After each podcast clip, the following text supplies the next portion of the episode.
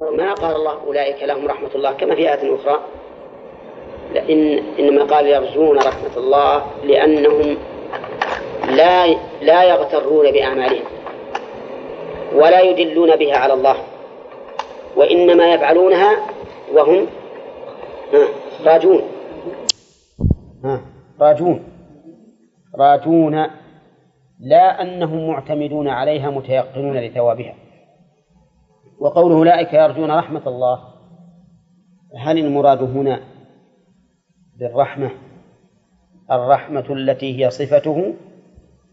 أو المراد بالرحمة ما كان من آثار رحمة الله وهو الثواب؟ ها؟ يحتمل يحتمل معنى يحتمل أولئك يرجون أن يرحمهم الله. أولئك يرجون أن يرحمهم الله.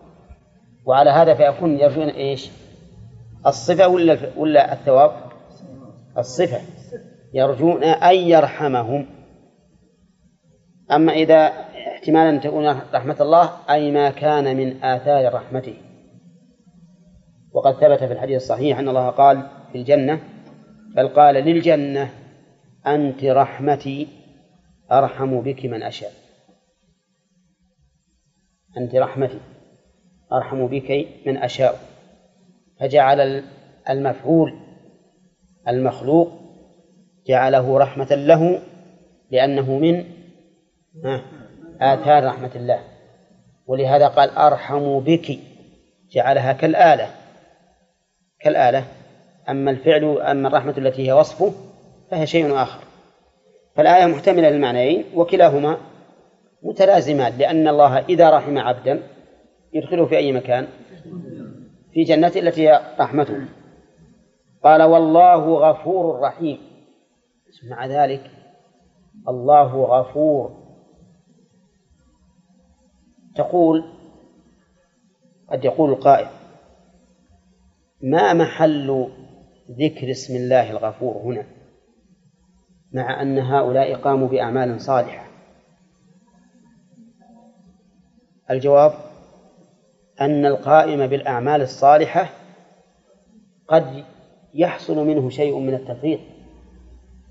ولهذا نحن إذا سلمنا من الصلاة ونحن نناجي الله في صلاتنا ماذا نقول أول ما نسلم؟ استغفر الله. الإنسان ما يخلو. وقال تعالى فإذا أفضتم من عرفاء ها؟ فإذا قضيتم إن الله غفور رحيم. لما ذكر الدفع من عرفة قال استغفر الله. طيب الشاهد أنه هنا ذكر اسم الغفور لأن هذه الأعمال الجليلة وإن قام بها الإنسان ها قد يحصل منه تقصير. فلهذا قال والله غفور. أما رحيم فواضح مناسبتها. لأن كل هذه الأعمال اللي عملوا ها من آثار رحمته. فلله سبحانه وتعالى على العامل عملا صالحا لله عليه ثلاث نعم عظيمة. النعمة الأولى أنه بين له العمل الصالح. من العمل غير الصالح. ولا لا؟ بأي وسيلة بينها؟ بما أنزله من الوحي على رسله. ما ظنك لو أن الناس بقوا عميا؟ ما يعرفون. فهذه نعمة من الله عز وجل أن الله تعالى أرسل إليك الرسل بل هي أفضل أعظم النعم يبينون لك. ثانيا نعمة ثانية عظيمة أن هداك لها. لأن الله تعالى أضل أمما عن الإسلام أضل أناسا أقوى منك ذكاء وأمضى منك عزيمة أضلهم عن الإسلام. وأنت هداك الله عز وجل هذه نعمة عظيمة. ثالثا أن الله رتب على ما أنعم به عليك من الهداية رتب لك الثواب الجزيل. رتب لك الثواب الجزيل. ولهذا كل هذا من مقتضى رحمته سبحانه وتعالى. ومع هذا فالله عز وجل الذي أنعم علي علينا بهذه النعم يقول هل جزاء الإحسان إلا الإحسان؟ سبحان الله. أنت المحسن علينا. أولا وآخرا ثم تقول ما جزاء إحسانكم إلا أن أحسن إليكم. هل جزاء الإحسان العمل؟ إلا الإحسان الثواب. وهذا مما يدلك على كمال رحمة الله عز وجل بالخلق أنه ينعم ثم يشكر المنعم عليه. نعم. إن هذا كان لكم جزاء وكان سعيكم مشكورا. سبحان الله ما أعظم الله عز وجل. ينعم ويثيب ينعم بالهداية. بل ينعم بالبيان ثم بالهداية ثم بالثواب ثم يقول وكان سعيكم مشكورا. الله أكبر. نعم. كل هذه من مقتضيات رحمته جل وعلا. الإيمان والهجرة والجهاد كلها من مقتضى رحمته. لولا رحمة الله ما حصل هذا لمن آمن وهاجر وجاهد. ونرجع الآن إلى استنباط الفوائد من الآيات السابقة. حتى نكمل إن شاء الله الثمن يكون مراجعة في الدرس القادم. نعم. إذا قلنا المعنى أولئك أصحاب النار. جملة مستقلة. هم فيها خالدون جملة مستقلة. مبتدأ خبر لا بين ارتباط إن هذه إن هذه مبنية على هذه فقط. لا لا عربيه لا. والله تعالى يسألونك عن الشهر الحرام قتال فيه. من فوائد الآية الكريمة أن الرسول عليه الصلاة والسلام هو مرجع الصحابة في العلم. بقوله يسألونك. ومن فوائدها أن الرسول عليه الصلاة والسلام لا يعلم كل الأحكام بل لا يعلم إلا ما علمه الله. ولهذا أجاب الله عن هذا السؤال. قل قتال فيه كبير. ومن فوائد الآية الكريمة اهتمام الصحابة رضي الله عنهم بما يقع منهم من المخالفة وأنهم يندمون ويسألون عن حالهم في هذه المخالفة. لقوله يسألونك لأنهم سألوا الرسول لما قاتلوا وصار الكفار يعيبونهم. نعم. صار صاروا يسألون. ومن فوائد الآية الكريمة أن القتال في الشهر الحرام من كبائر الذنوب. بقوله قل قتال فيه كبير. وهذه الآية الكريمة اختلف فيها أهل العلم. هل هي منسوخة أو محكمة؟ فذهب أكثر أهل العلم إلى أنها منسوخة. وأن القتال في الأشهر الحرم كان محرما ثم نسخ. نعم. ولكن القول الثاني أنه لم أن الآية محكمة.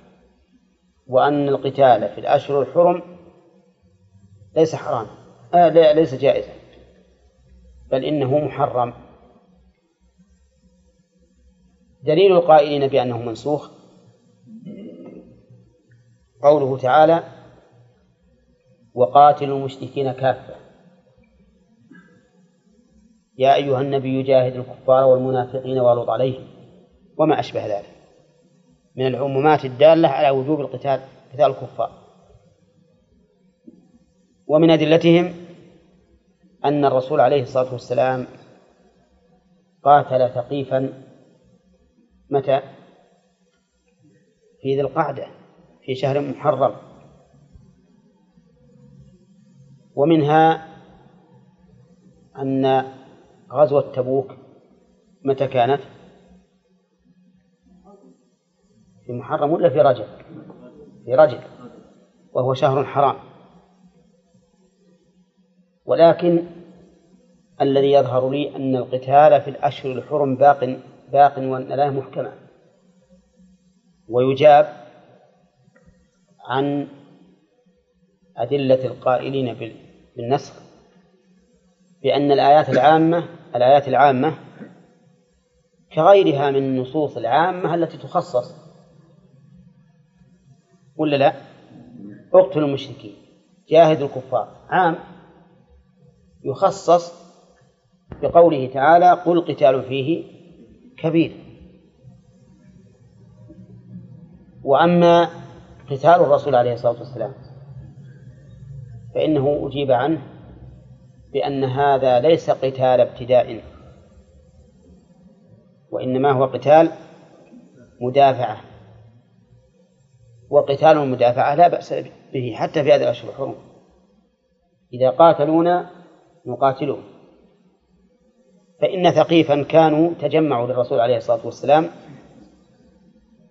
فخرج إليهم الرسول عليه الصلاة والسلام ليغزوهم. وكذلك الروم في غزوة تبوك تجمعوا له فخرج إليهم ليدافعهم. الصواب في هذه المسألة أن الآية محكمة. وأنه لا يجوز ابتداء الكفار بالقتال لكن إن اعتدوا علينا نعم نقاتلهم حتى في الشهر الحرام. ويستفاد من الآية الكريمة عن الشهر الحرام أن الأشهر قسمان أشهر حرم وأشهر غير حرم. يتفرع على هذه الفائدة أن الله عز وجل يختص من خلقه ما شاء فهناك أماكن محترمة وأماكن غير محترمة وأزمنة محترمة وأزمنة غير محترمة ولا لا؟ وهناك رسل وهناك مرسل إليهم وهناك صديقون وهناك من دونهم والله عز وجل كما يفاضل بين بين البشر يفاضل بين الأزمنة والأمكنة ويستفاد من الآية الكريمة أن الذنوب تنقسم إلى قسمين صغائر وكبائر. وهل الكبائر على مستوى واحد والصغائر على مستوى واحد؟ لا درجات ولهذا سئل الرسول عليه الصلاة والسلام عن أكبر الكبائر. أكبر الكبائر. دل هذا على أن الكبائر فيها أكبر وفيها أصغر من الأكبر ولا كلها كبائر؟ فالإشراك بالله أكبر الكبائر وهو شرك مخرج عن الملة. عقوق الوالدين من أكبر الكبائر لكن ما يخرج من الملة. شهادة الزور ها؟ من أكبر الكبائر لكن لا تخرج عن الملة. قتل النفس كذلك. إذن الكبائر درجات والصغائر كذلك لكن ما هو حد الكبائر؟ حد الكبائر اختلفت فيه أقوال الناس. فمنهم من قال إن الكبائر محدودة معدودة إن الكبائر معدودة وذهب يتتبع كل نص قال فيه الرسول عليه الصلاة والسلام إن هذا من الكبائر وعدها سردا. نعم. ومنهم من قال إن الكبائر محدودة. إيش معنى محدودة؟ يعني أن لها حدا. مهم معينة هذه وهذه وهذه وهذه. لا محدودة. حدة ويدخل في هذا الحد شيء كثير شيء كثير. ثم اختلفوا في الحد. بماذا نحد الكبائر؟ قال بعضهم كل ذنب لعن فاعله فهو كبيرة وقال بعضهم كل ذنب فيه حد في الدنيا فهو كبيرة. وقال بعضهم كل ما فيه وعيد في الآخرة فهو كبيرة. ولكن شيخ الإسلام رحمه الله قال في بعض كلام له إن الكبيرة كل ما رتب عليه عقوبة خاصة. الذنوب إذا قيل لا تفعل كذا أو حرمت عليك حرم عليك كذا أو ما أشبه ذلك بدون أن يجعل عقوبة خاصة لهذا الذنب فهو صغيرة. أما إذا رتب عليه عقوبة أي عقوبة كانت فإنه يكون من الكبائر. فالغش مثلا كبيرة ولا لا؟ لأن رتب عليه عقوبة خاصة. وهي البراءة منه. من غش فليس منه. كذا؟ طيب. كون الإنسان لا يحب لأخيه ما يحب لنفسه كبيرة لأنه رتب عليه عقوبة خاصة. لا يؤمن أحدكم حتى يحب لأخيه ما يحب لنفسه. طيب كون الإنسان لا يكرم جاره ها؟ كبيرة. من كان يؤمن بالله واليوم الآخر فليكرم جاره. وكونه يعتدي على جاره أيضا أكبر. ولهذا قال الرسول عليه الصلاة والسلام والله لا يؤمن والله لا يؤمن والله لا يؤمن. قالوا من يا رسول الله؟ قال من لا يأمن جاره بوائقه. هذا الحد الحقيقة حد معقول لأنك لا تستطيع أن تفرق بين ما رتب عليه حد في الدنيا كالزنا والسرقة وما رتب عليه وعيد في الآخرة أو نفي إيمان أو غضب أو لعنة أو ما أشبه ذلك. ولكن مع هذا لا نقول إن هذه الكبائر سواء بل من الكبائر ما يقرب أن يكون من الصغائر على حسب ما رتب عليه من العقوبة. فالذين يسعون يحاربون الله ورسوله ليسوا كالذين يسرقون فقط. ولهذا جزاء الذين يحاربون الله ورسوله أن يقتلوا أو يصلبوا أو تقطع أيديهم وأرجلهم من خلاف أو ينفوا من الأرض. وهذا الذي قاله شيخ الإسلام رحمه الله في حد الكبيرة هو أقرب ما يكون وأطرد ما يكون لأنه مضطرد. ويستفاد من الآية الكبيرة من الآية سبحان الله العظيم. ويستفاد من الآية الكريمة. أن الصد عن سبيل الله أعظم من القتال في الأشهر الحرم من من أين تؤخذ؟ وصد عن سبيل الله إلى أن قال أكبر من القتل. عند الله. أي نعم. أخيرا الفتنة أكبر من القتل. فيتفرع على هذه الآية الكريمة على هذه الفائدة أن من أعظم الذنوب أن يصد الإنسان عن الحق. تجد شخص تجده مثلا متعبدا طالب علم تقول له لا وش تبي بهذا؟ وش تبي مثل بالمطاوعة؟ وش تبي بطلب العلم؟ نعم. راحوا الناس الآن تقدموا بدأوا يصلون القمر ويصلون الفضاء وما أشبه ذلك. نعم. هذا الذي يفعل مثل هذا يكون صادا عن سبيل الله؟ يكون صادا عن سبيل الله. فكل من ثبط عن الخير فإنه صاد عن سبيل الله. ولكن له ولكن هذا الصد يختلف باختلاف ما صد عنه. من صد عن الإيمان فهو أعظم شيء مثل ما يفعل المشركون قريش. ومن صد عن شيء أقل كمن صد عن التطوع مثلا فإنه أخف.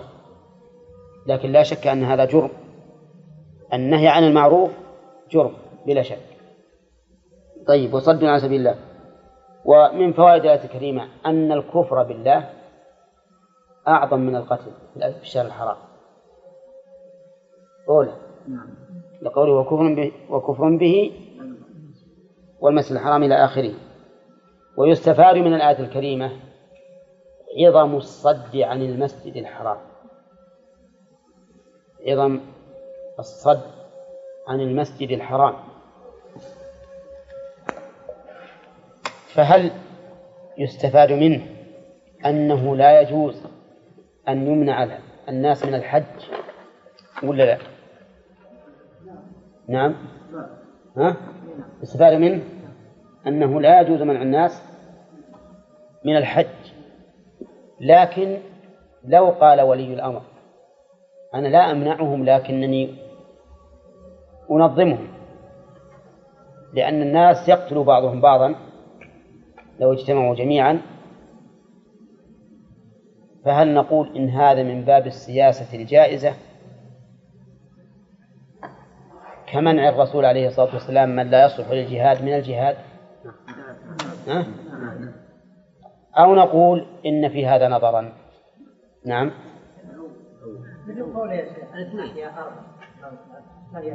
أي على كل حال المسألة هذه يعني تحتاج إلى نظر بعيد. وهل إن مراعاة المصالح بالنسبة للعموم تقضي على مراعاة المصالح بالنسبة للخصوص أو لا؟ نعم. مبتدأ الدرس.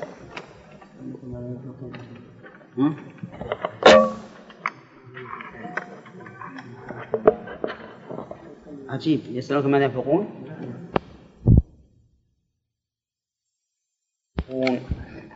تستفيد فوائد.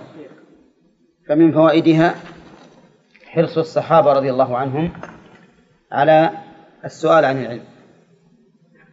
حيث سألوا النبي عليه الصلاة والسلام وكم من سؤال وقع للصحابة رضي الله عنهم بالنسبة للرسول عليه الصلاة والسلام؟ أكثر من 12 مرة. ويستفاد منها أنه من حسن الإجابة أن يزيد المسؤول على ما يقتضيه السؤال إذا دعت الحاجة إليه. منين يؤخذ؟ من قوله قل ما أنفقتم من خير فللوالدين. فإنهم ما سألوا عما عن الذي ينفق عليه إنما سألوا ماذا ينفقون فأجيبوا بما بما ينفق عليه.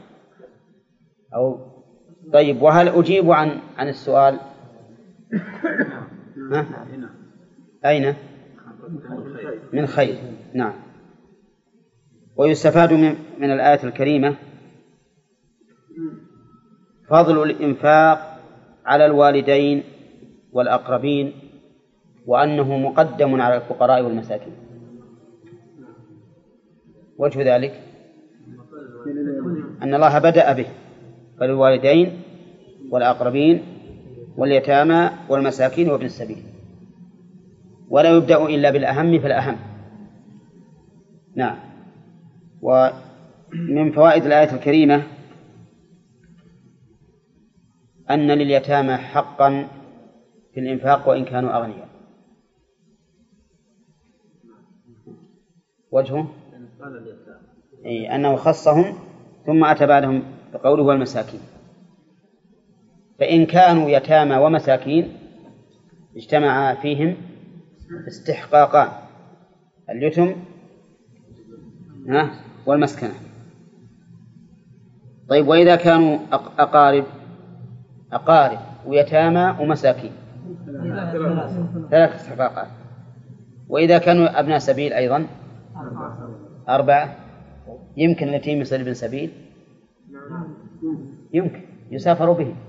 نعم. طيب. ويستفاد من الآية الكريمة عموم علم الله. وما تنفقوا من خير فإن الله به عليم. وما تفعلوا من خير فإن الله به عليم. ويستفاد منها أيضا أن كل فعل خير سواء كان إنفاقا ماليا أو عملا بدنيا أو تعليم علم أو جهادا في سبيل الله أو غير ذلك فإن الله تعالى يعلمه وسيجازي عليه. نعم لقوله وما تفعلوا من خير فإن من خير نكرة. في سياق في سياق في سياق الشرط.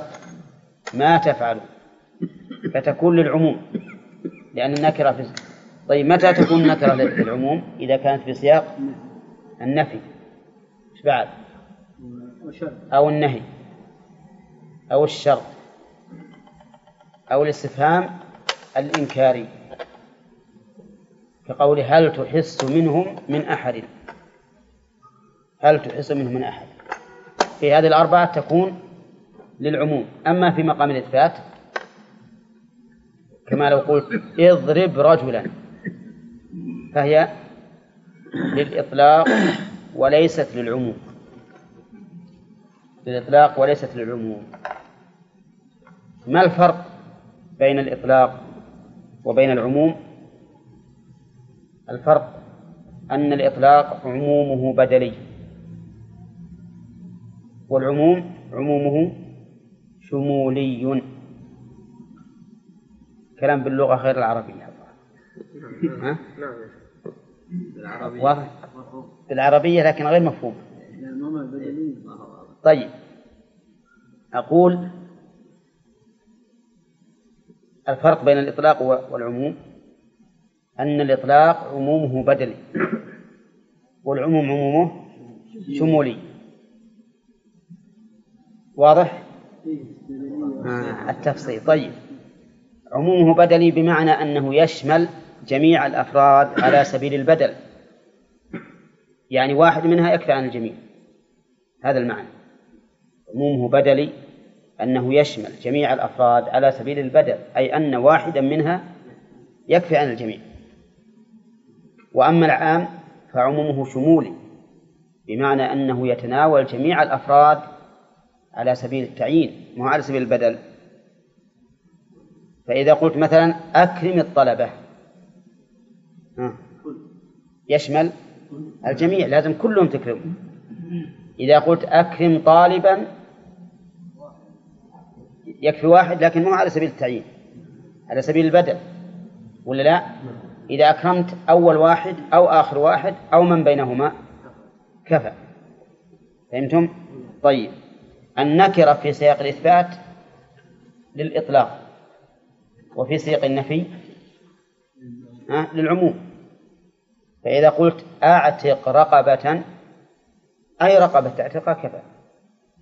وإذا قلت لا تعتق رقبة فإنك لا تعتق أي رقبة من الرقاب. تمام؟ طيب. ويستفاد من الآية الكريمة أنه ينبغي للإنسان أن لا يحقر من المعروف شيئا. لقوله وما تفعلوا من خير. ما تفعلوا من خير كان الله به عليم لا تحقرن شيئا من المعروف لا تقول والله هذا شوي هذا قليل هذا بسيط اتقوا النار ولو بشق تمر. نعم. ثم قال تعالى كتب عليكم القتال وهو كره لكم إلى آخره. ها؟ ما عندنا ما عندنا تزوج. طيب يقول كتب عليكم القتال إلى آخره. يستفاد من الآية الكريمة فرضية الجهاد. لقوله كتب بمعنى فرض. ويستفاد من الآية الكريمة أنه لا حرج على الإنسان إذا إذا كره الشيء المكتوب عليه لا كراهة من حيث أمر الشارع به ولكن من حيث طبيعته. بقوله وهو كره لكم. لكن من حيث أمر الشارع به وش الواجب؟ ها؟ الواجب الرضا. الرضا وانشراح الصدر به. ويستفاد من الآية الكريمة أن البشر لا لا يعلمون الغيب.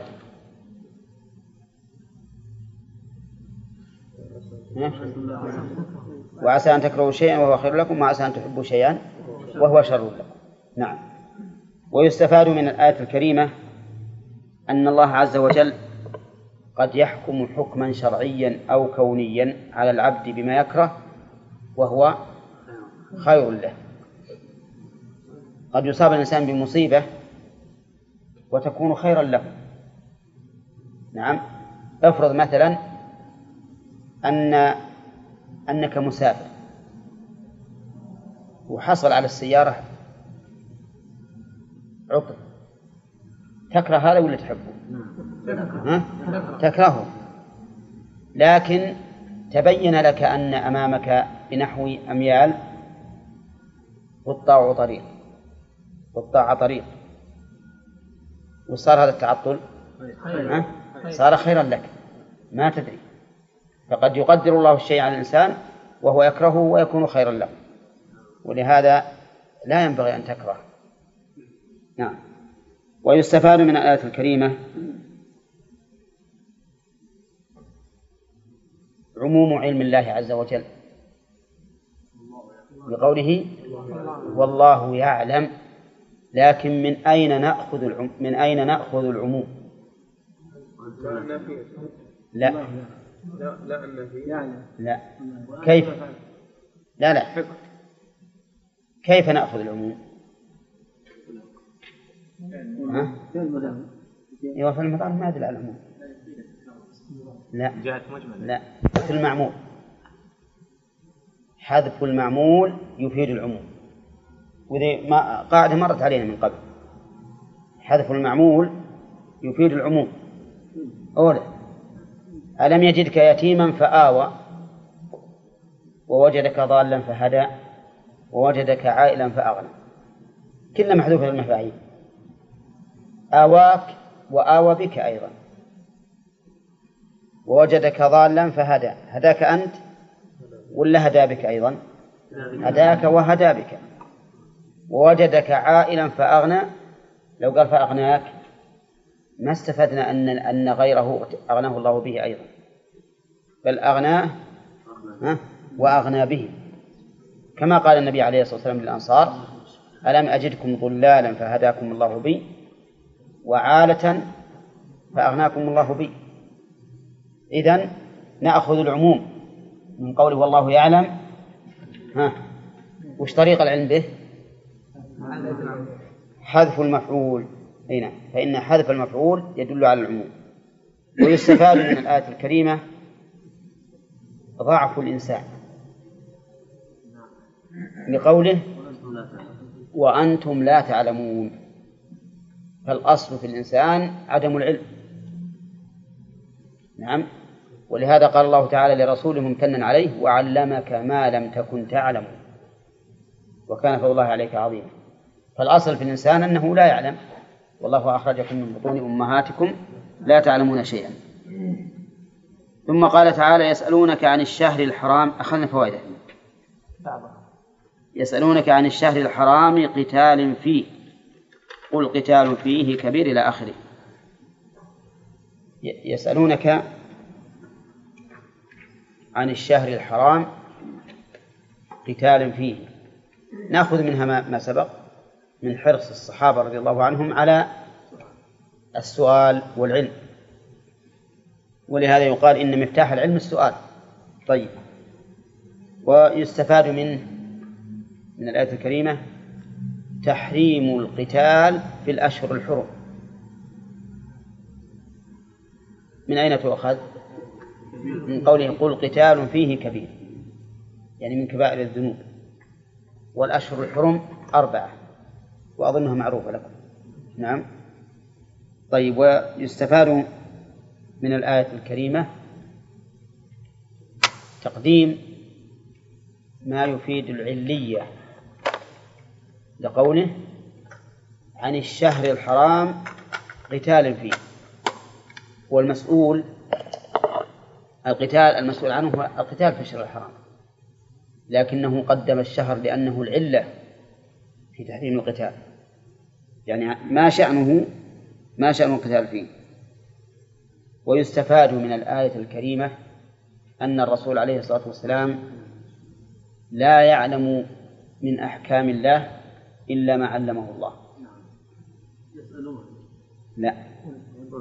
الجواب. من جواب الله له. قل قتال فيه كبير. كذا؟ طيب ينبني على هذه المسألة هل للرسول عليه الصلاة والسلام أن يجتهد أم لا؟ الجواب نعم. له أن يجتهد. ثم إذا اجتهد فأقره الله صار اجتهاده بمنزلة الوحي. كما أن الرسول لو أقر أحدا من الصحابة على شيء صار فعل هذا الصحابي بمنزلة السنة. عرفتم؟ فإن لم يقره الله عليه تبين أن أن الاجتهاد ليس بصواب. كقوله تعالى عفى الله عنك لما أذنت لهم حتى يتبين لك الذين صدقوا وتعلم الكاذبين. نعم. ما يجمع بينهم وبين قول الله وما ينطق عن الهوى أي ما ينطق عن الهوى أكثر المفسرين على أن المراد بالقرآن. إن هو إلا وحي نوح. يعني أن القرآن وحي من الله. نعم. نعم. نعم. لا. إن ذكرنا أنه لا يلزم من إقرار الرسول عليه الصلاة والسلام على الشيء أن يكون سنة مشروعة لكن أن يكون جائزا. فالرسول عليه أقره بمعنى أنه ليس بمحرم لكنه ليس بسنة ولهذا لم يكن الرسول يفعله عليه الصلاة والسلام. وذكرنا لذلك بعد نظائر أيضا. تحفظون منها شيئا؟ ها؟ نعم. أي.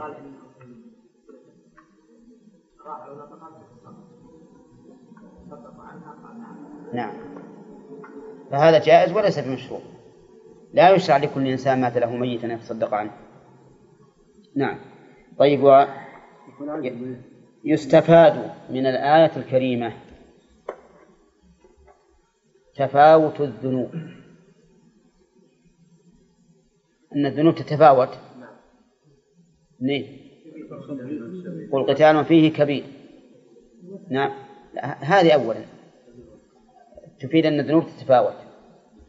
وبتفاوت الذنوب يلزم من ذلك تفاوت الإيمان. لأنه كلما كان الذنب أعظم كان نقص الإيمان به أكبر. فيكون في ذلك رد على من أنكروا زيادة الإيمان ونقصان الإيمان. وللعلماء في ذلك ثلاثة آراء. منهم من قال إن الإيمان لا يزيد ولا ينقص. ومنهم من قال إن الإيمان يزيد وينقص. ومنهم من قال إن الإيمان يزيد ولا ينقص.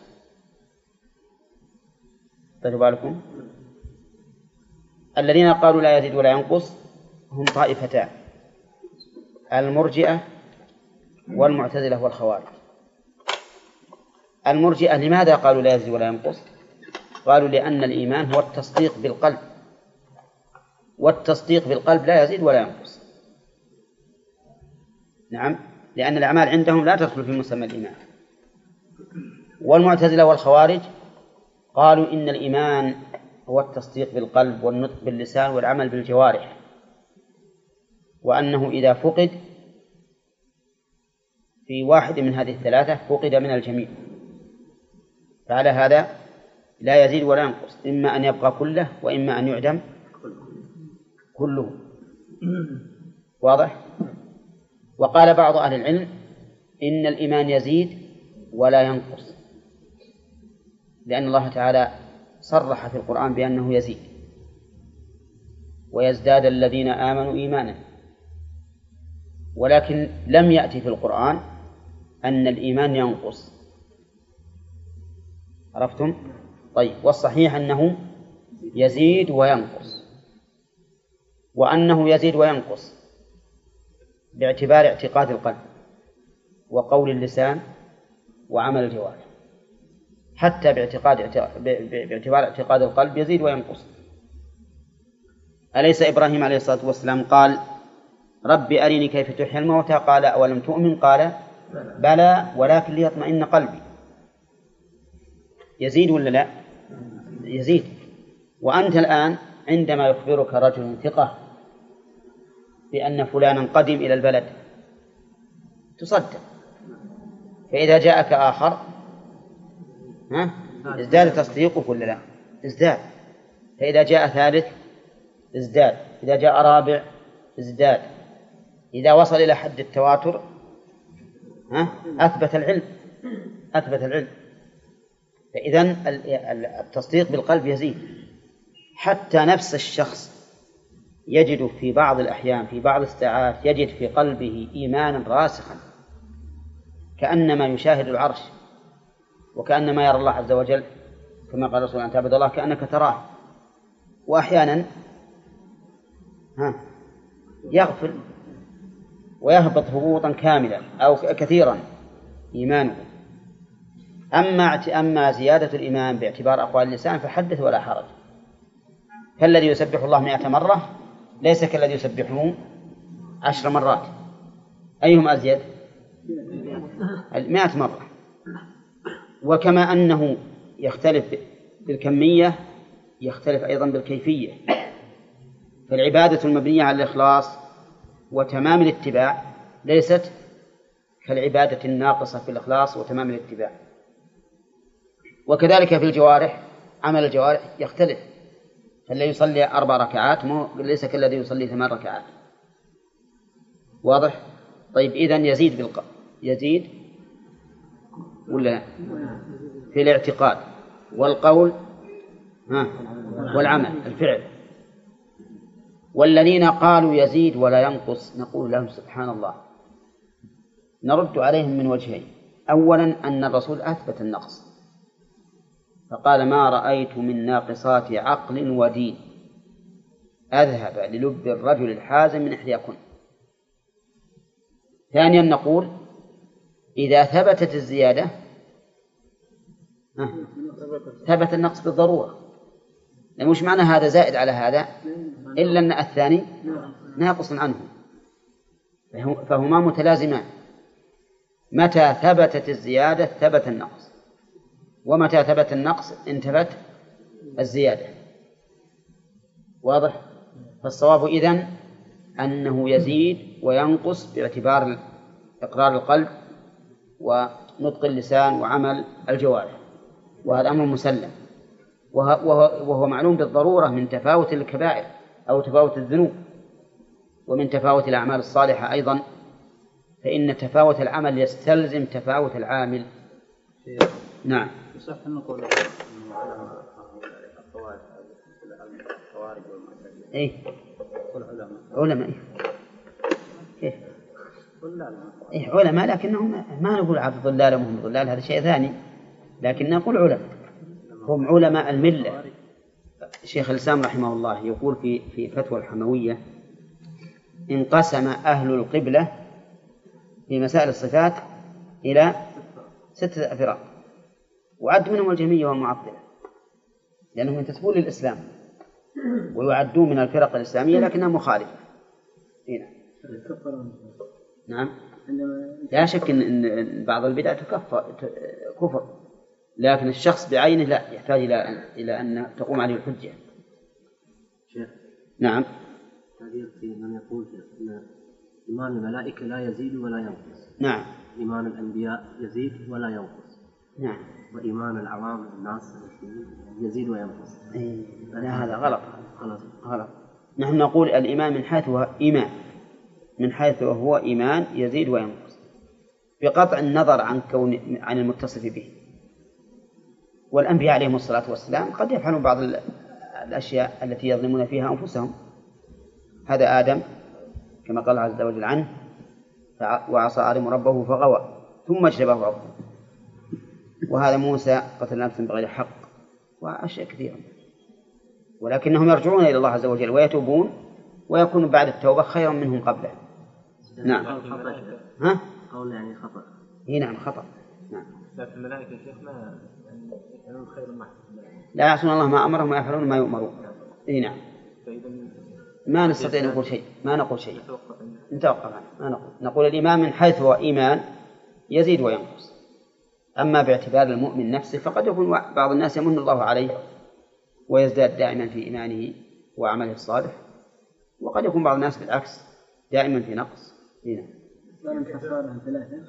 ها؟ يزيد وينقص على أقوال ثلاثة. يزيد وينقص لا يزيد ولا ينقص يزيد ولا ينقص. يزيد وينقص هذا هو أبو حنيفة رحمه الله مرجئة لكنه يدخل القول في في في مسمى الإيمان. يدخله. طيب في من فوائد الآية الكريمة؟ نعم. من فوائد الآية الكريمة عظمة الصد عن سبيل الله. لقوله وصد عن سبيل الله إلى آخره. والصد عن سبيل الله له طرق متعددة كثيرة غير محصورة. نعم. قد يكون بمنع الناس من فعل العبادات. وقد يكون بإشغالهم وإلهائهم عن فعل العبادات. وقد يكون في تحقير العبادات في أنفسهم. نعم. وقد يكون في إلقاء الشبهات في قلوب الناس حتى يشكوا في دينهم ويدعوه المهم أن طرق الصد عن سبيل الله عن عن دينه لا حصر لها كثيرة جدا. ويستفاد من الآية الكريمة أن الكفر بالله أعظم من القتال في الشهر الحرام. أولى لا نعم. وأن ويستفاد من هذا أن الصد عن المسجد الحرام أعظم من القتال في الشهر الحرام. ها؟ لقوله والمسجد الحرام. ويستفاد من الآية الكريمة أيضا أن إخراج أهل مكة منها أعظم من القتال في الشهر الحرام. ويستفاد من الآية الكريمة تسلية الله عز وجل للمؤمنين بما بما جرى من الكافرين مقابل فعل المؤمنين في حيث قاتلوا في الشهر الحرام تسلية من أين تؤخذ؟ بها من؟ من يتصف بها؟ المشركون الذين انتقدوا على المسلمين قتلهم لهذا الرجل في الشهر الحرام. يعني أنتم إذا فعلتم هذا فقد فعلوا أكبر من ذلك أربعة أمور كل واحد منها أكبر من هذا. ويستفاد من هذه الآية الكريمة أن من كان أقوم بطاعة الله فهو أحق الناس بالمسجد الحرام. لقوله إخراج أهله. مع أن المشركين ساكنون في مكة لكن ليسوا أهلا للمسجد الحرام. كما قال الله تعالى في سورة الأنفال وما كانوا أولياءه. إن أولياؤه إلا المتقون. ويستفاد من ذلك أن الفتنة أكبر من القتل. فتنة أكبر من القتل. وش الفتنة؟ الشرك. الشرك أعظم وقلنا لكم فيما سبق أن تشمل الشرك وتشمل أيضا فتن الناس عن دينه بأنواع الشبهات أو بأنواع الشهوات. ويستفاد منها التحذير من الفتنة.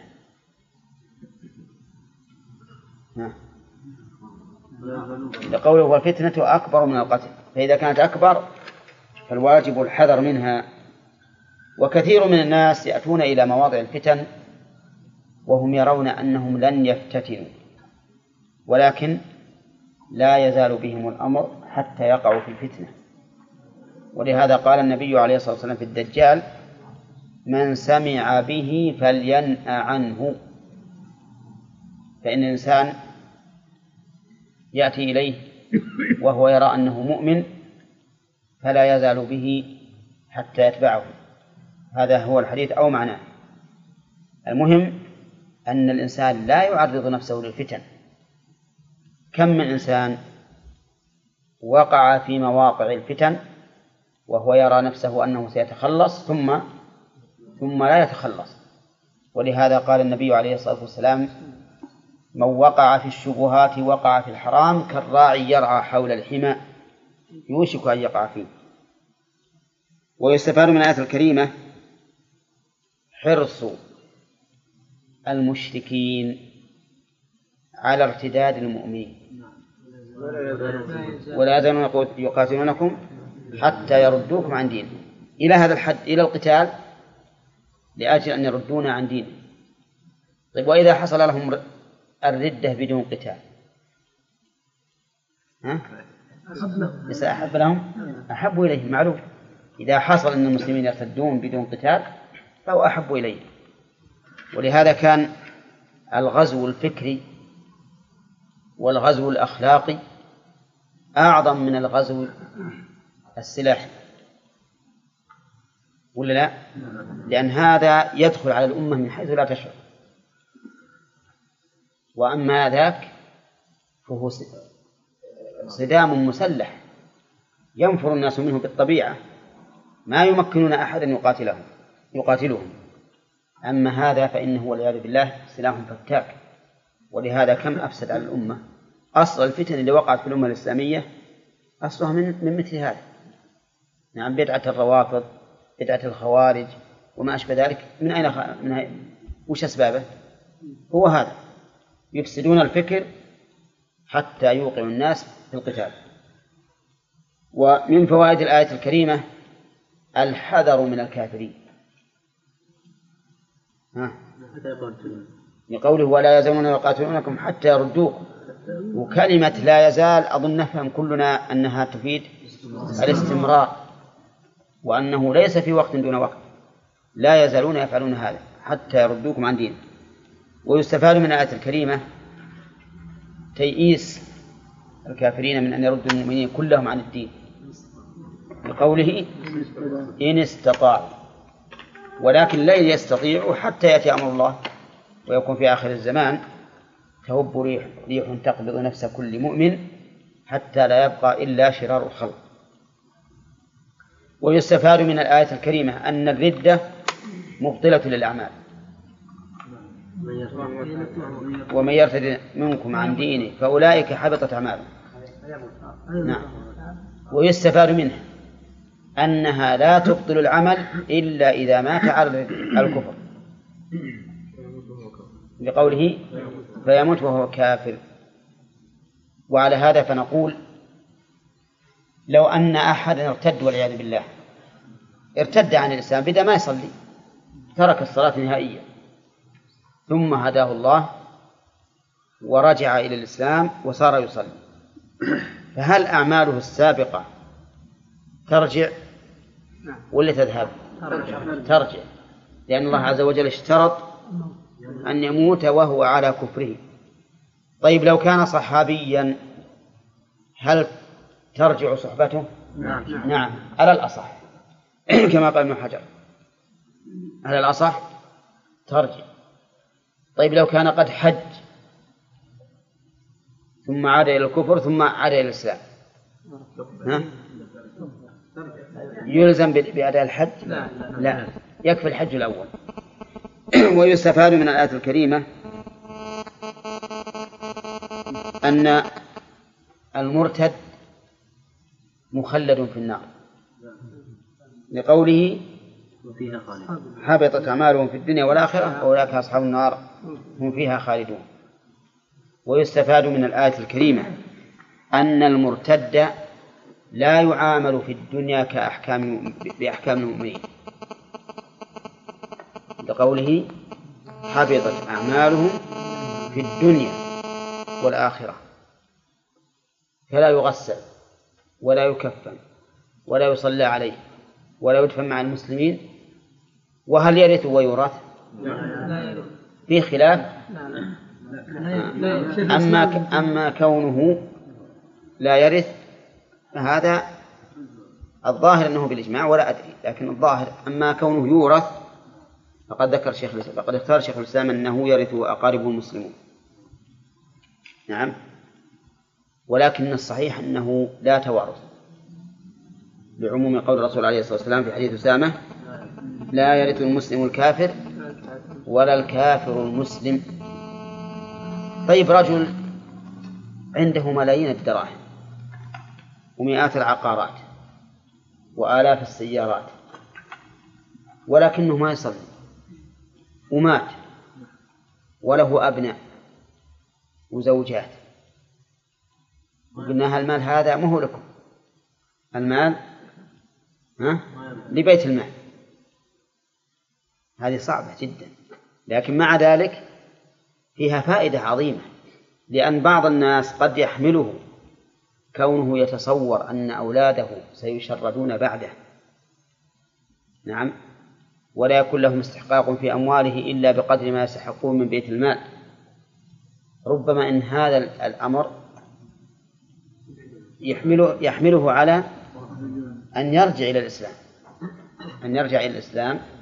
ويتوب. وإذا رجع الإسلام وتاب تاب الله عليه وصار موروثا. ها؟ ويحمل أهله أيضا على أن يشددوا عليه بالنصيحة. نعم. طيب. ويستفاد من الآية الكريمة أن الردة مبطلة للعمل أيا كان ذلك المرتد سواء كان من الصحابة أو من التابعين أو ممن بعدهم لقوله ومن يرتد منكم والخطاب أول ما يدخل فيه الصحابة. نعم. فيموت وهو كافر فأولئك حبط المال وقد ارتد أحد منهم في عهد الرسول عليه الصلاة والسلام. مثل عبد الله بن خطب. أسلم ثم ارتد والعياذ بالله. ولحق بمكة. واتخذ جواري يغنين بهجاء الرسول عليه الصلاة والسلام. ولهذا لما كان في فتح مكة قال الرسول عليه الصلاة والسلام من دخل المسجد فهو آمن. ومن دخل بيته فهو آمن. ومن دخل دار أبي سفيان فهو آمن.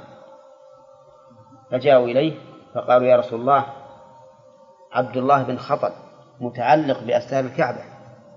في المسجد ولا خارج؟ في المسجد. متعلق بأستار الكعبة؟ فقال اقتلوه. اقتلوه. فقتل مع أنه في آمن بقعة على وجه الأرض. ومع أن الرسول قال من دخل المسجد فهو آمن فقال اقتلوه. قال العلماء لأن كفر والعياذ بالله عظيم فإنه قد سب الرسول عليه الصلاة والسلام بما بهذه الجواري التي التي كنا يغنين بالقدح بالرسول صلى الله عليه وسلم. نعم. نعم. من أي. من دخل في هذا عام. ما يدخل فيها إلا لكن يجوز تخصيص العموم. هذا فيه تخصيص العموم. شيخ. يعني إلا عبد الله بن خطل خصه الحديث. نعم. عثمان.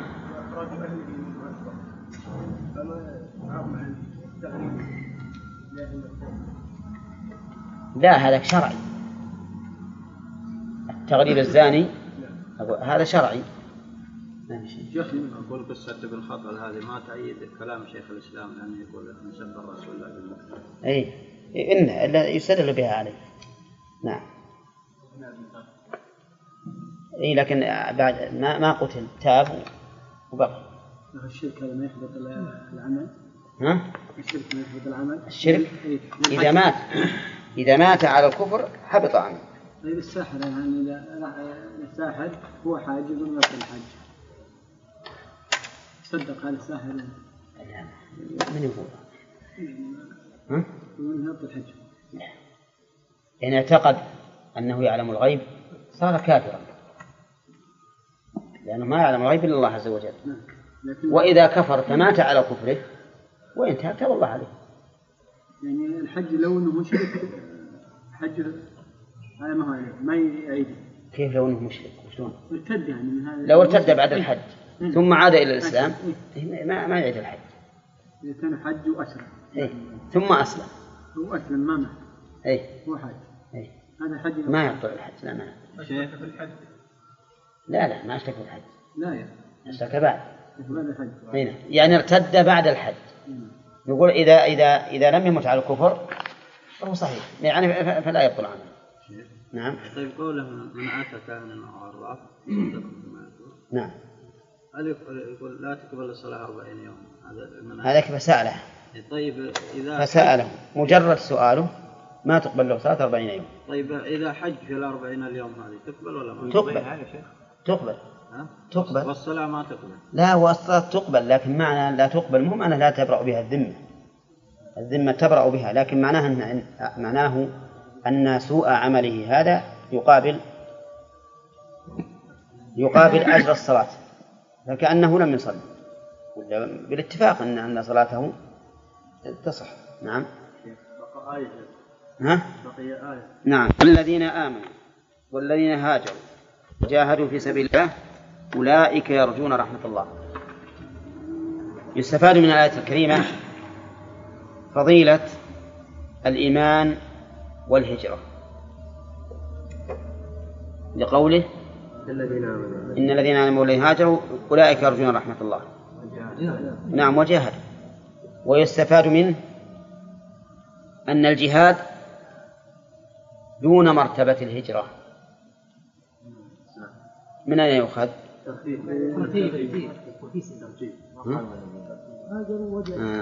لأنه قال الذين آمنوا والذين هاجروا وجاهدوا فجعل الجهاد معطوفا على الهجرة ولم يجعله له اسما موصولا مستقلا. ويستفاد من ذلك مراعاة الإخلاص في الهجرة والجهاد. لقوله في سبيل الله أولئك يرجون رحمة الله. وأما بدون بدون إخلاص فإنه هجرته لما هاجر إليه.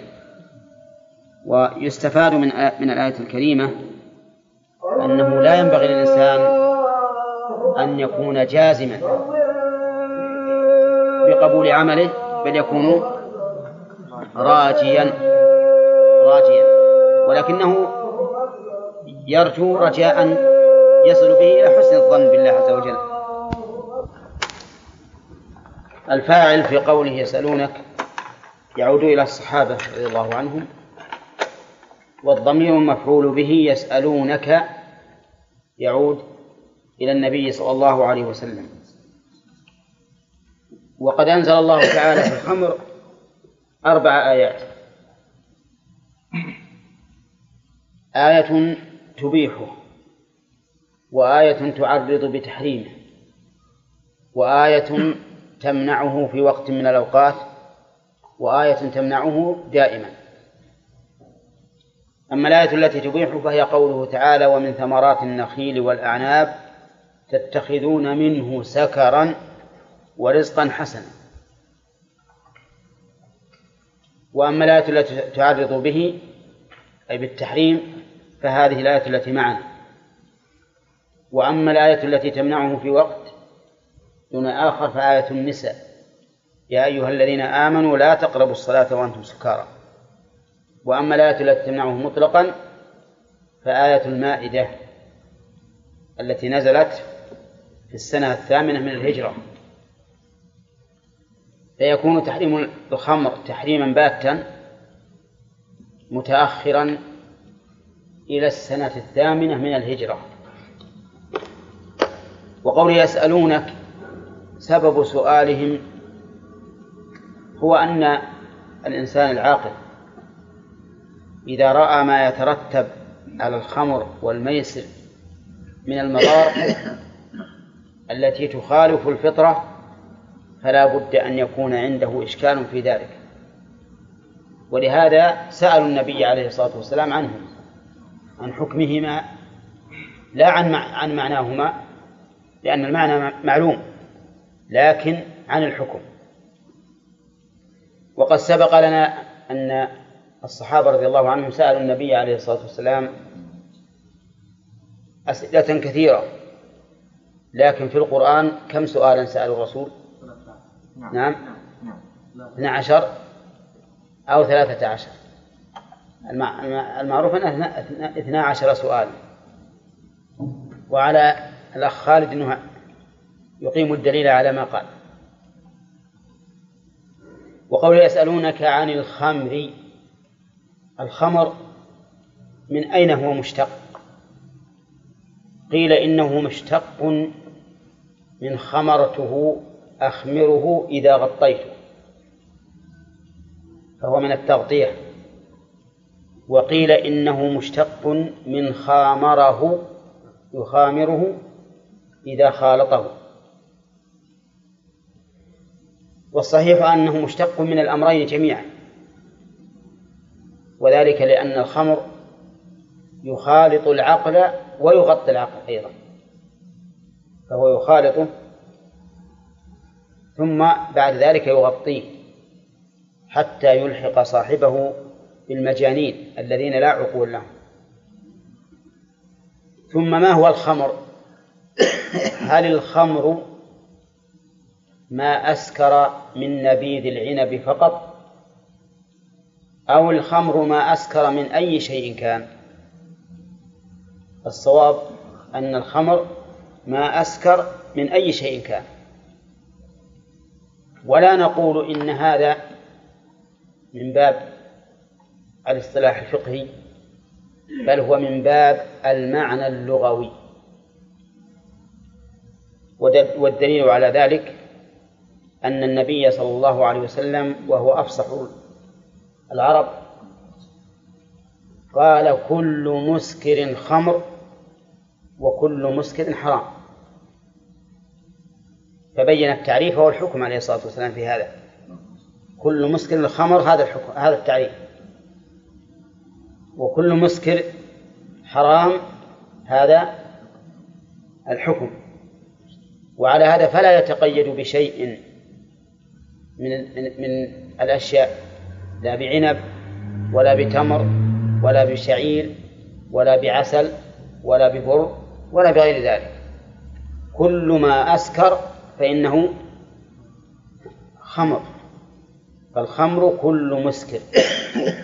ولكن ما معنى الإسكار؟ قال العلماء معنى الإسكار هو تغطية العقل على سبيل اللذة والطرب مهم مجرد ما يفقد الإنسان وعيه يكون سكرانا. فإن البنج مثلا يغطي العقل لكن لا على سبيل اللذة والطرب فلا يكون مسكرا. إنما إنما الخمر يغطي العقل على سبيل اللذة والطرب ولهذا تجد السكران يرى نفسه في بحبوحة من العيش. وكأنه ملك من الملوك. وكأنه مالك لكل شيء. كما قال حسان بن ثابت رضي الله عنه ونشربها فتتركنا ملوكا. يعني تتركنا كالملوك في تخيل الإنسان نفسه. وكما يشهد لذلك الواقع أيضا فإن الرسول عليه الصلاة والسلام لما جاء إلى حمزة بن عبد المطلب حين شرب فسكر فغنته جاريته ألا يا حمز للشروف النوائي وكان قد مر به ناضحان لعلي بن أبي طالب قام رضي الله عنه أي حمزة فجب أسنيمتهما.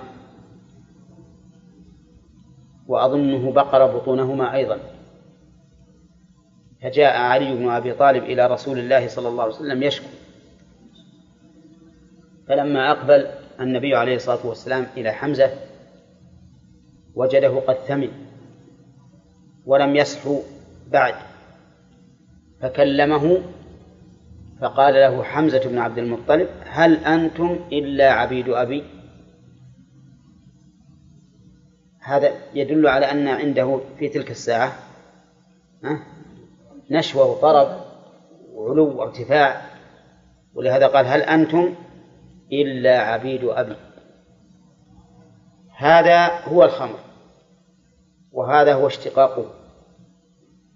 أما حكمه فإن فإنه سيبين في هذه الآية. وقوله الميسر الميسر قيل إنه مأخوذ من اليسر وقيل مأخوذ من الإيسار والمادة كما تشاهدون تشتمل على الياء والسين والراء.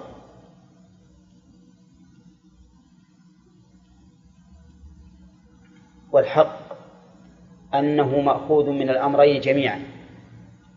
ففيه يسر وفيه إيسار كما أن فيه إعسارا أيضا. الميسر هو المغالبات والمقامرات بالعوض.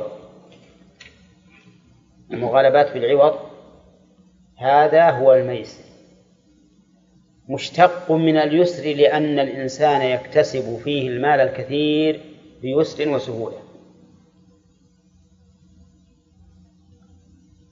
مشتق من الإيسار من الإيسار لأن هذا الكاسب يكون بعد الفقر موسرا فهو مشتق من المعنيين جميعا.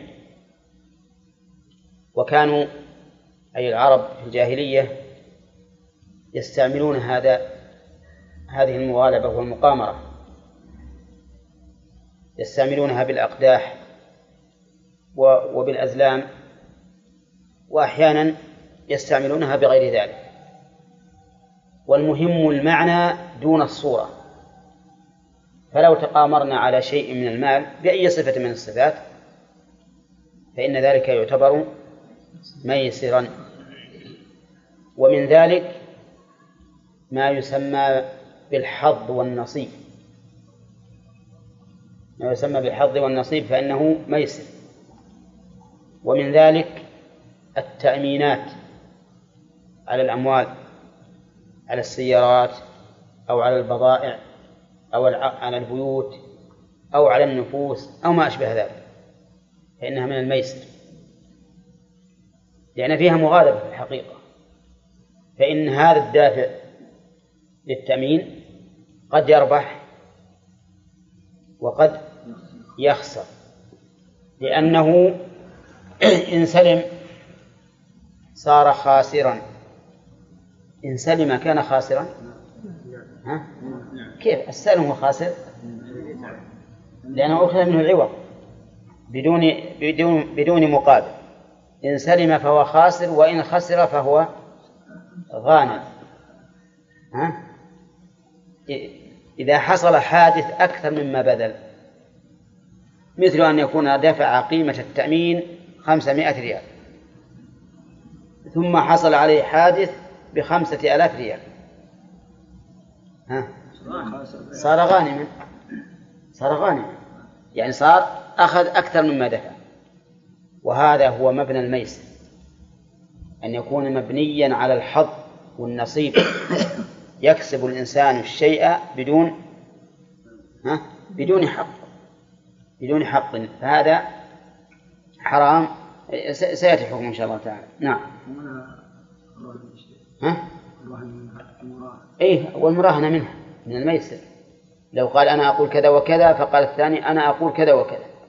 قال يلا. اللي يغلب منا عليك كذا وكذا. هذا منه. وسيأتينا إن شاء الله في الفوائد أن الشرع استثنى من ذلك ثلاثة أمور وهي النصل والخف والحافظ. قال الله تعالى في الجواب قل يعني قل للسائلين. أو قل لجميع الناس؟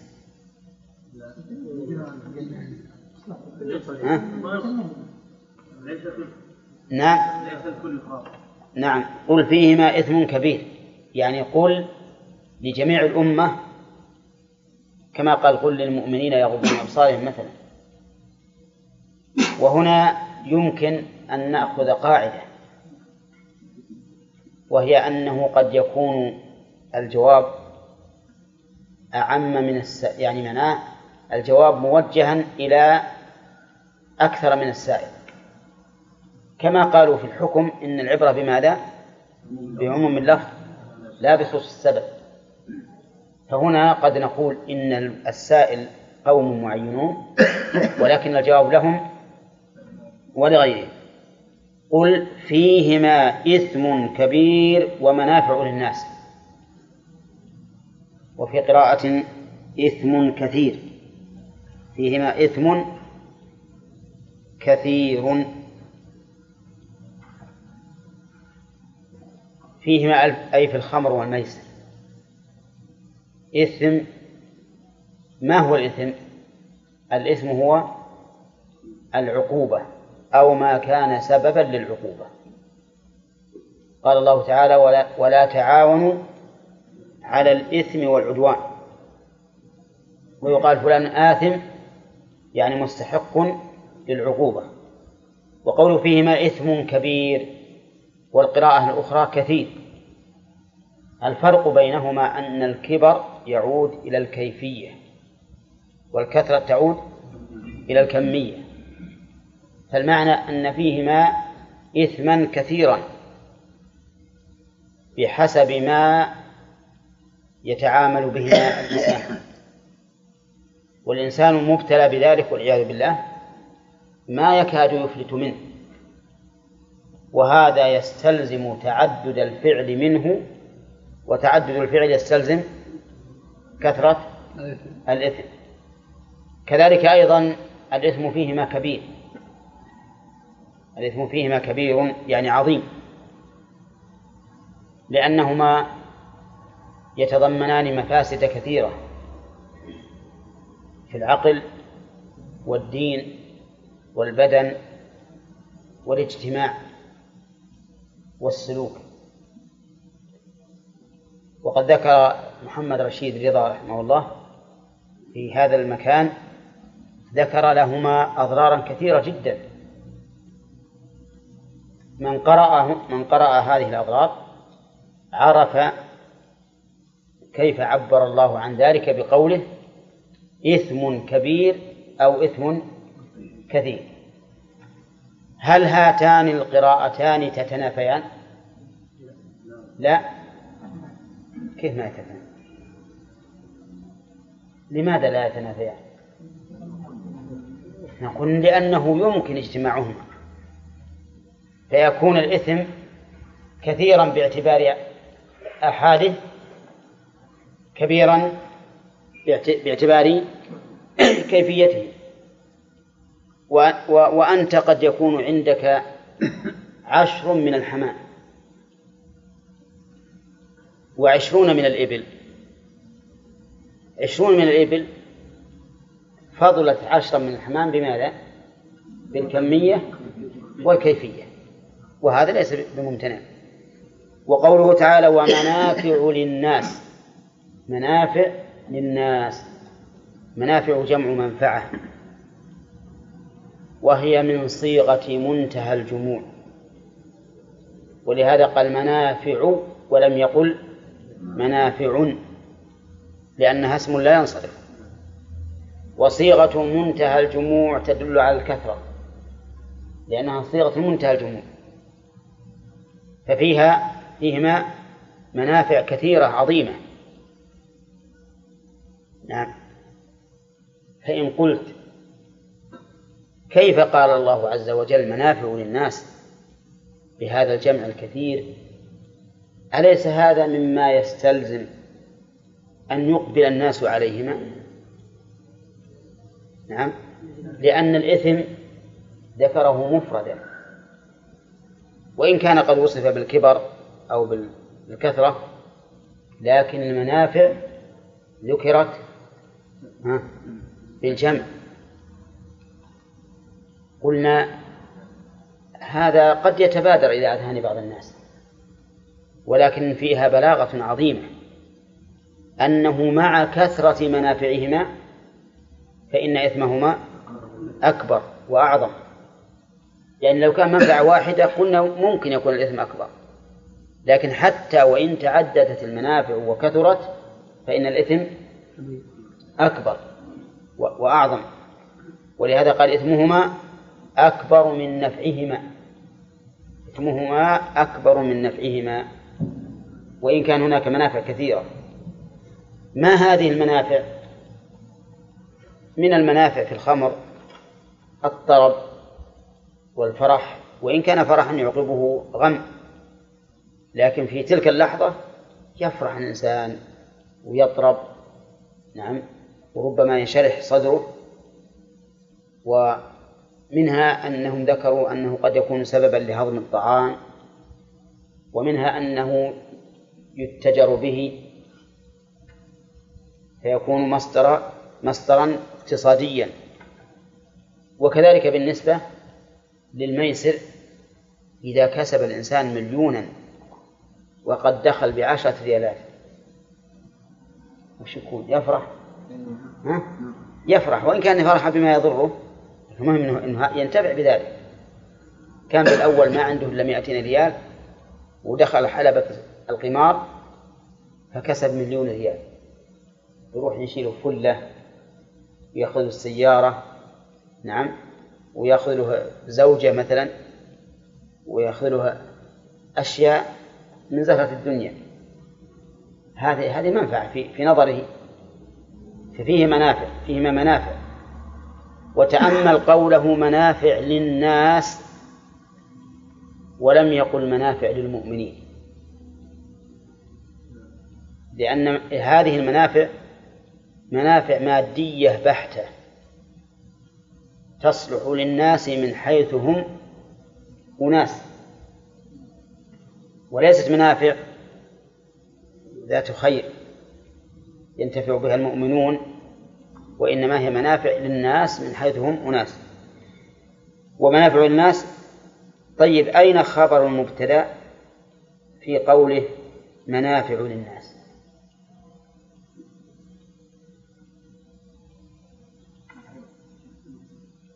محذوف؟ نعم. محذوف قول. وين؟ فيه من مقدم؟ ما هي فيه ما خبر لقوله؟ إثم. آه معطوف. صح. فأنت إذا قلت زيد وعمر قائمان فإن قائمان. خبر لهما. وإذا قلت زيد وعمر في البيت فإن في البيت خبر لهما. وإذا قلت في البيت زيد وعمر فإن في البيت خبرا لهما. فيهما إثم كبير ومنافع. الخبر فيهما مقدم. قال الله تعالى وإثمهما أكبر من نفعهما. إثمهما يعني ما يترتب عليهما من العقوبة أكبر من نفعهما. لماذا؟ لأن العقوبة في الأخرى. وأما النفع ففي الدنيا. والضرر في الغالب أعظم من النفع أثرا لأن النفع كمال. والضرر نقص. الكمال قد يستغنى عنه. لكن النقص متى تبني ما نقص ومن هدم. فلهذا قال الإثم أكبر لسببين السبب الأول أنه ها نقص أخروي أنه أخروي. ها؟ وربما يكون دنيوي أيضا ربما يكون دنيويا. والثاني ها أن النقص ثلم والمنفعة كمال تكميل وتتميم. فهذا والنقص إذا نقص الشيء متى عاد ينبني. وقول إثمهما أكبر من نفعهما حتى الإثم لو فرضنا أن النفع كثير فيهما يغطي على الضرر الدنيوي. فإننا نقول ها؟ الضرر الضرر الأخروي أشد. وتأمل قوله إثمهما أكبر من نفعهما. لما قال فيهما إثم كبير ومنافع للناس الآن نحتاج إلى المقارنة. لأنه صار لدينا صار لدينا شيئان إثم ومنافع. فأيهما نرجح؟ بين الله عز وجل الراجح. فقال إثمهما أكبر من نفعهما. حينئذ تبين أن تقابل هذين يقتضي أن نبتعد عن ما فيه أو عما فيهما من المنافع. ما دام الإثم أكبر من النفع.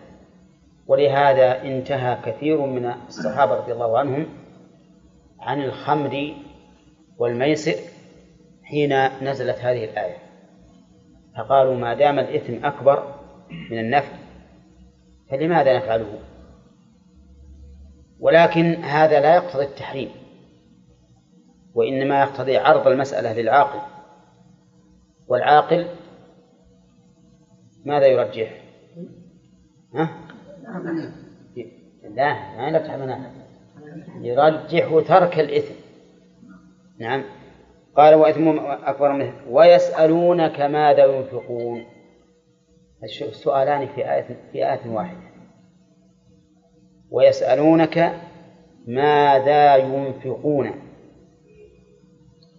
السؤال هنا يتعدى إلى مفعول واحد ولا إلى مفعولين؟ تقدم لنا أنه إذا كان السؤال بمعنى طلب المال فإنه يتعدى إلى مفعولين. أولى من سأل الله شيئا أعطاه. شف. الله هذا هو الأول وشيئا هو الثاني. هذا إذا كان السؤال طلب مال. أما إذا كان السؤال استفهاما فإنه يتعدى إلى مفعول واحد وإلى الثاني بحرف عن ها؟ إلى الثاني بحرف عن طيب وش تقول؟ تقول سألته عن كذا يسألونك عن الخمر يسألونك عن الساعة يسألونك عن المحيط وما أشبه ذلك. يكون ينصب إيش؟ مفعول واحد ويتعدى الثاني في عن. وربما يستغنى عن الثاني بجملة استفهامية كما في الآية التي معنا. يسألونك ماذا ينفقون؟ والفرق بين تعديه إلى جملة استفهامية وتعديه إلى المفعول الثاني بحرف الجر. أنه إذا عدي ب... أنه إذا عدي إلى الثاني بصيغة الاستفهام صار هذه صارت هذه الصيغة نفس نفس لفظ السائل. تكون هي لفظ السائل بعينه وإذا تعدى بعن فقد تكون هي لفظ السائل بعينه وقد تكون غير ذلك. لكن إذا جاءت بصيغة الاستفهام فهي تكون هي لفظ السائل بعينه. كأنهم قالوا ماذا ننفق يا رسول الله؟ ماذا ننفق؟ فقال الله يسألونك ماذا ينفقون؟ يعني يقولون ماذا ينفقون. عرفتم؟ طيب. وقوله ماذا ينفقون تقدم لنا نظير لهذا التركيب. وبينا أنه يجوز فيه وجهان. أن تكون ما أو ماذا مفعولا مقدما. ليش؟ لكلمة ينفقون. تكون مفعولا مقدما لينفقون. والثاني أن تكون ما اسما اسم استفهام وذا اسما موصولا. فما على هذا التقدير؟ مبتدأ وذا خبر مبتدأ. وعلى هذا التقدير يحتاج أن يكون هناك ضمير عائد على الموصول وهو هنا محذوف. والتقدير ماذا ينفقونه؟ أي ما الذي ينفقونه عرفتم؟ إذا في إعرابها وجهان. الوجه الأول أن نجعل ماذا؟ مفعولا مقدما. أو ما وحدها وذا زائدة. مفعولا مقدما لينفقون. وحينئذ هل يحتاج ينفقون إلى مفعول؟ لا لأن مفعوله هو, هو هذا المتقدم. ما يحتاج إلى ضمير.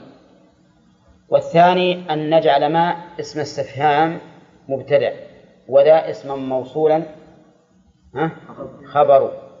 وجملة ينفقون صلة الموصول والعائد محذوف والتقدير ماذا ينفقونه.